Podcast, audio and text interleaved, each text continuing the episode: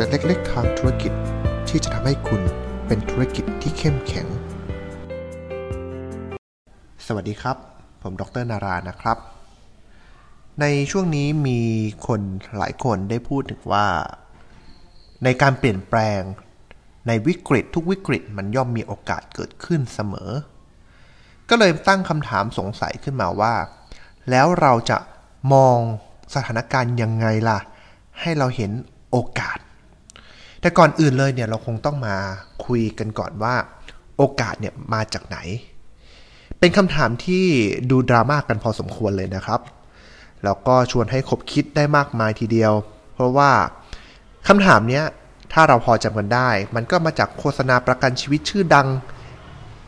ครั้งหนึ่งที่มันผ่านมาในอดีต เราก็เลยทำให้คิดว่าแล้วเราจะทำยังไงล่ะ ถึงจะมีโอกาส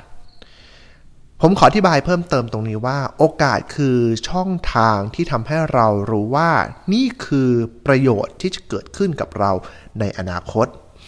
โอกาสไม่ได้สร้างประโยชน์กับเราในทันที แต่มันจะต้องสร้าง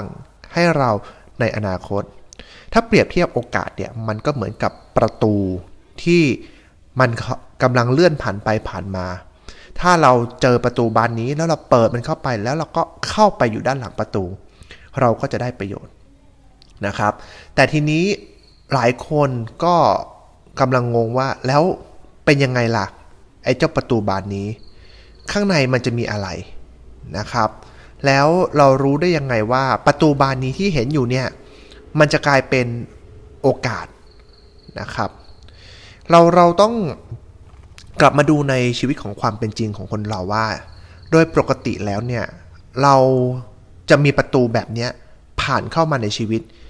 อยู่เยอะมาก เพียงแต่ว่าเราอาจจะไม่ได้เห็นมัน ไม่ได้สังเกตมันเท่านั้นเองนะครับ แล้วบางครั้งประตูบานนี้ หรือเราที่เราเรียกว่าโอกาสเนี่ยมันก็มาเร็วแล้วมันก็ไปเร็วเสียเหลือเกินนะครับ อาจจะปีคำเปรียบเปยบอกมาได้ว่า วันนี้เนี่ยถ้าเราอยู่ที่ประตู เราก็เรียกว่าเราเห็นโอกาส แต่ถ้าเราเดินเข้าไปในประตูนั้นเนี่ยเราก็เรียกว่าเราใช้โอกาส ถ้าประตูแบบที่มันมาเร็ว แล้วก็ไปเร็ว เราก็เรียกว่าช่วยโอกาส โอกาสเนี่ยมันจะมีความพิเศษแตกต่างกว่าสิ่งอื่นอย่างหนึ่งก็คือว่า เมื่อมันมาแล้ว แล้วมันไป มันก็จะไม่มาซ้ำอีก แต่โอเคละมันอาจจะมีลักษณะที่คล้ายๆกันกลับเข้ามาอีกครั้งหนึ่งได้ แต่มันจะไม่เหมือนเดิมเสมอนะครับ ดังนั้นเนี่ยโอกาสถ้าเกิดมันเข้ามาแล้วแล้วเราไม่ใช้มัน มันก็จะหายไป เราจะต้องรอจนกว่าโอกาสที่คล้ายๆกันแบบนี้จะมาอีกครั้งหนึ่ง ทีนี้โอกาสเนี่ยมันจะมาก็ต่อเมื่อ ทุกอย่างพร้อมนะครับ ทั้งความรู้ความคิดความสามารถปัจจัยอะไรต่างๆ พร้อมในเวลาเดียวกัน ซึ่งตรงนั้นเราก็เรียกอีกคำนึงได้ว่า timing หรือเวลาที่มันเหมาะสมนั่นแหละ ถ้าทำให้เกิดโอกาส โอกาสมาจากไหนอย่างที่ผมได้บอกไปนะครับว่า โอกาสเนี่ยมันมาจากปัจจัยต่างๆ ที่พร้อม ซึ่งปัจจัยต่างๆเนี่ยเราจะต้องสะสมเอาไว้ เช่น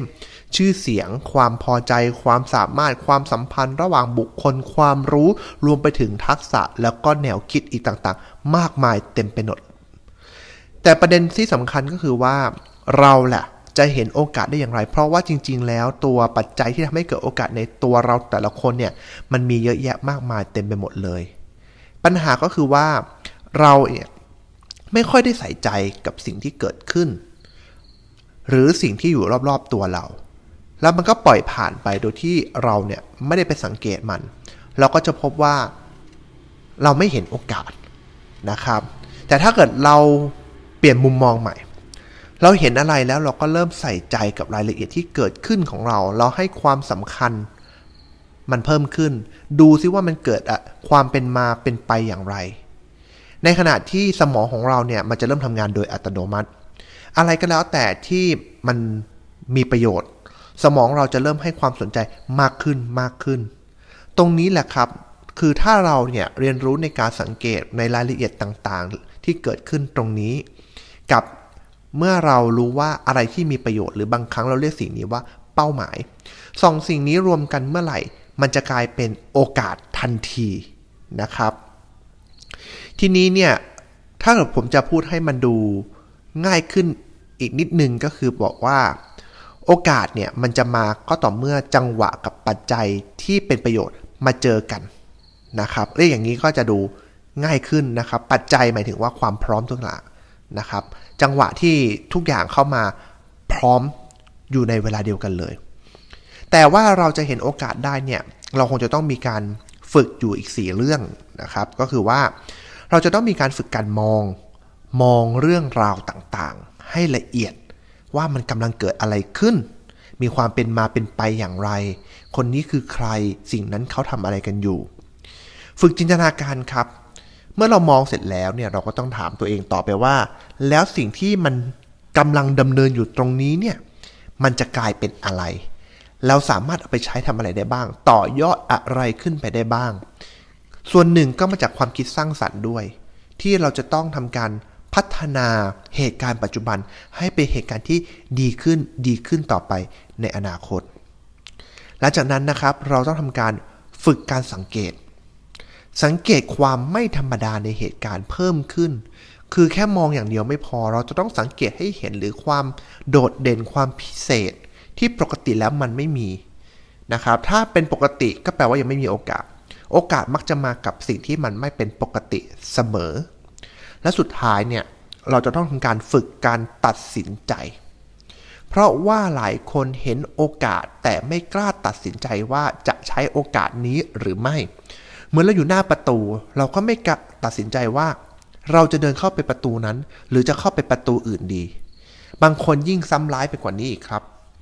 คือเห็นสิ่งรอบข้างอะ เป็นโอกาสไปหมดเลย